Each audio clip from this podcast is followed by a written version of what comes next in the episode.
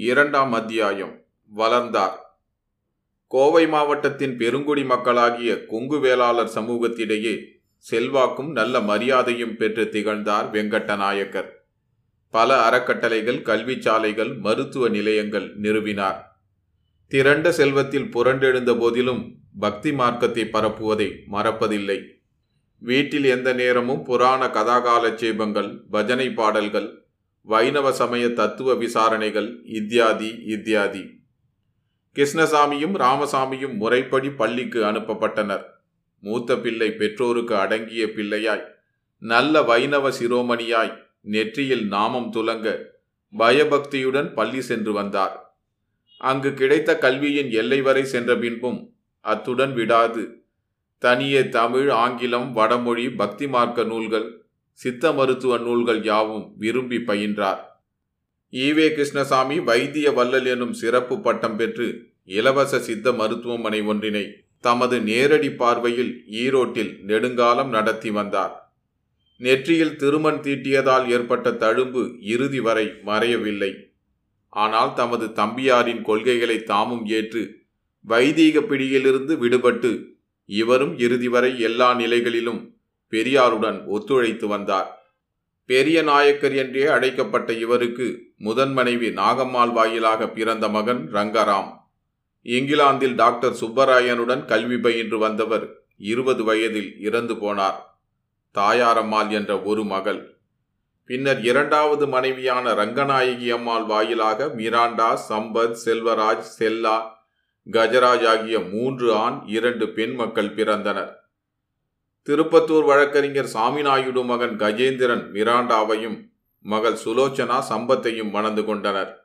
இவர்கள் அனைவருக்கும் மக்கள் செல்வம் நிரம்ப உள்ளது.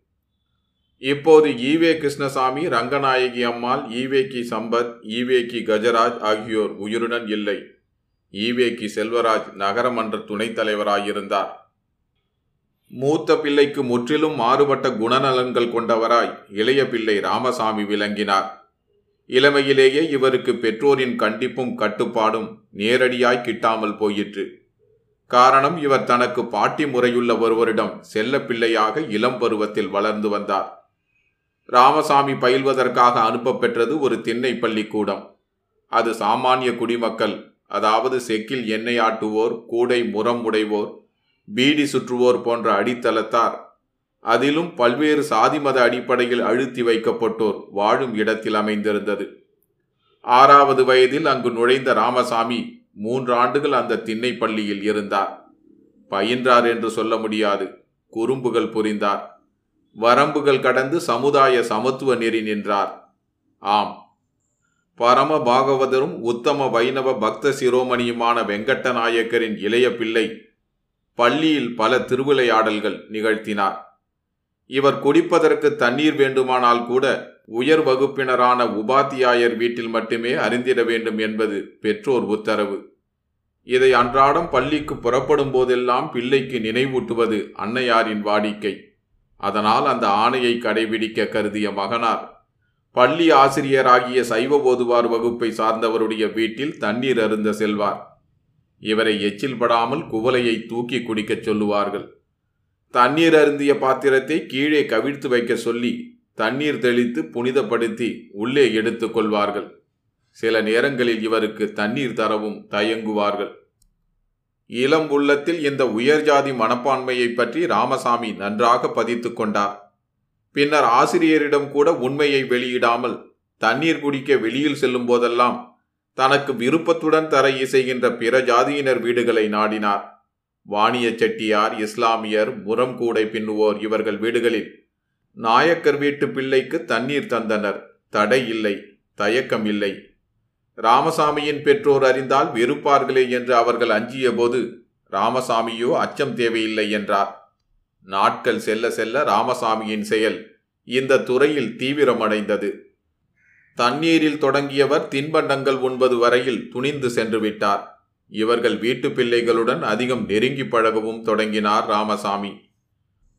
ஆச்சார அனுஷ்டானங்கள் மிகுந்து வைதீக மனப்பாங்கு பெருகி தம்மை உயர் வகுப்பு வைணவ பார்ப்பனர் போன்றே கருதி கொண்டு வாழ்ந்து வந்த வெங்கட்ட நாயக்கரும் சின்னத்தாயம்மையாரும் தமது இளைய புதல்வனின் இந்த அடாத செயல்களை கேட்டு துடிதுடித்து போயினர். கண்டவர் வீடுகளில் சாப்பிடுவது தவறு என கண்டித்து கோபித்தனர். பயன் தராது போகவே மகனின் கால்களில் விலங்கு கட்டைகளை பூட்டி வருத்தி தண்டித்தனர்.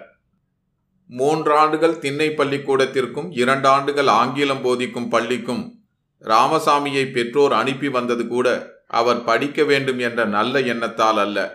வீட்டிலிருந்து தொந்தரவு தருவதை விட எங்கோ வெளியில் சென்று விட்டாவது வரட்டுமே என்ற எண்ணத்தால் தான். பத்தாவது வயதிற்குள் பள்ளி ஆசிரியர்களுக்கும் பெற்றோருக்கும் தீராத தலைவலியை தந்து வந்த ராமசாமி தமது ஐந்தாண்டு பள்ளி வாழ்க்கைக்கு முற்றுப்புள்ளி வைத்துக் கொண்டார். பிள்ளைக்கு படிப்பு ஏறாது என்று கண்டறிய ஐந்தாண்டுகள் பிடித்ததாம் அவர்களுக்கு. படிப்பு ஏறவில்லை என்றாலும் தமது மகனின் அறிவுத்திறன் ஆற்றல் கூர்மை இவைகளில் தந்தையாருக்கு மெத்த நம்பிக்கை உண்டு.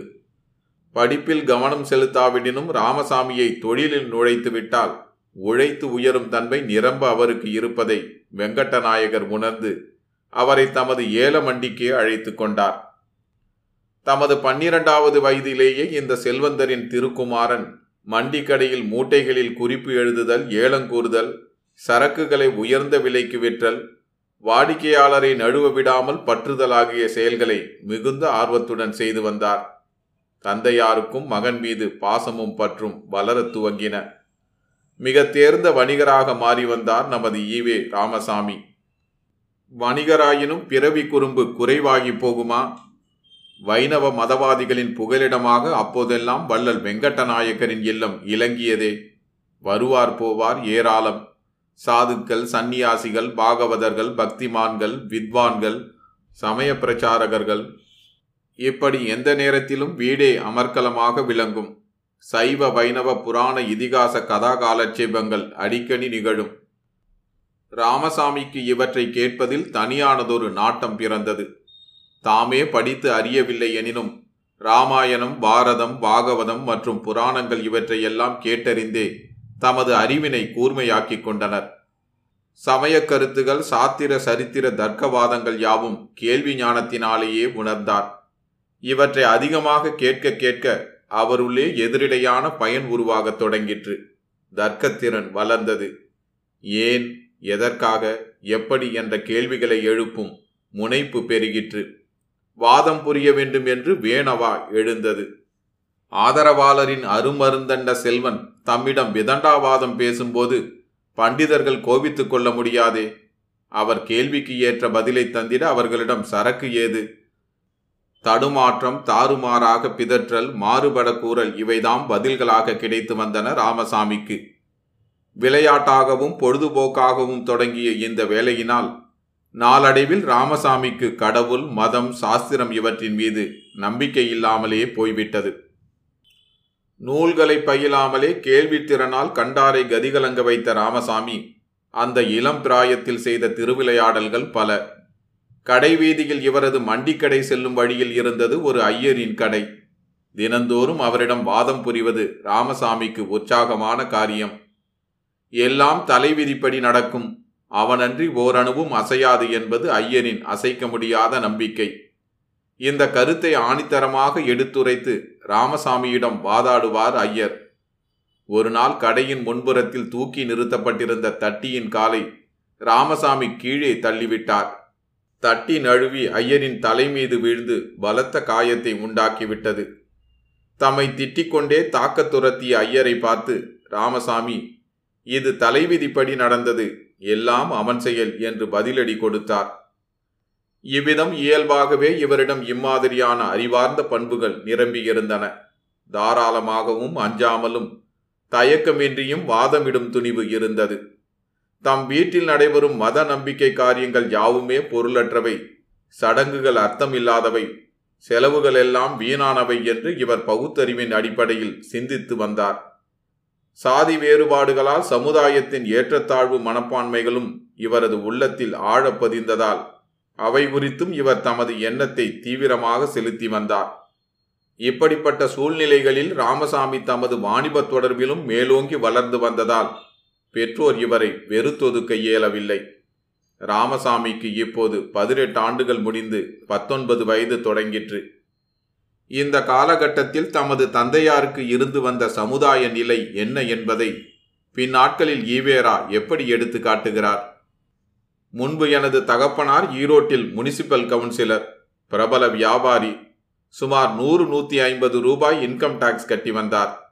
அவரை அக்காலத்தில் பன்னிரண்டு பதினைந்து ரூபாய் மாதம் சம்பளம் வாங்கும் முனிசிபல் பில் கலெக்டர் பார்ப்பனன் வரி விதிப்பு விஷயமாக ஒரு விண்ணப்பத்தை நேரில் பார்த்து பைசல் செய்ய மண்டி கடைக்கு வந்து கூப்பிடுவான். அப்படி கூப்பிட வந்தால் அவனை கண்டதும் என் தகப்பனார் எழுந்து ராவாலா ராவாலா தேவுடா வரவேணும் வரவேணும் சுவாமி என்று இரு கை கூப்பி கும்பிட்டு உட்காரச் சொல்லிவிட்டு நின்று கொண்டே இருப்பார். அப்பார்ப்பன பில் கலெக்டர் தலையை ஆட்டிவிட்டு உட்கார்ந்து கொண்டு ஏமிரா வெங்கட்ட நாயுடு போத்தாமா? ఆ ఇంటిని చూసేదానికి ஏண்டா வெங்கட்டநாயுடு அந்த வீட்டை பார்க்க போகலாமா என்று கூப்பிடுவான் என் தகப்பனார் ஆகா என்று சொல்லி அங்கவஸ்திரத்தை தலையில் கட்டிக்கொண்டு அவன் பின்னால் புறப்பட்டு விடுவார் ஒரு சுற்று சுற்றிவிட்டு வந்தவுடன் மஞ்சள் மிளகாய் கருப்பட்டி வெல்லம் எல்லாம் ஒரு சாக்கில் கட்டி ஒரு பையனிடம் கொடுத்து சுவாமிகள் வீட்டில் கொடுத்து விட்டு வா என்று சொல்லி அவனை வழி அனுப்புவார் இதை நானே நேரில் பார்த்திருக்கிறேன் இதே மாதிரி எவ்வளவு பெரிய மிராசுதாரையும் ஒரு வக்கீல் குமாஸ்தா பார்ப்பான். நாயிலும் கீழாக மதித்து அடாபுடா என்று பேசுவான். இதுவும் நான் கண்ணால் பார்த்ததே யாகும் சுயமரியாதை இயக்கத்துக்கு முன்பு பார்ப்பனர்கள் நிலையும் உணர்ச்சியும் எப்படி இருந்தன? இப்போது எவ்வளவு மாற்றமடைந்துள்ளன என்பதை உணர்ந்தவர்களுக்கு இது நன்கு புரியுமே.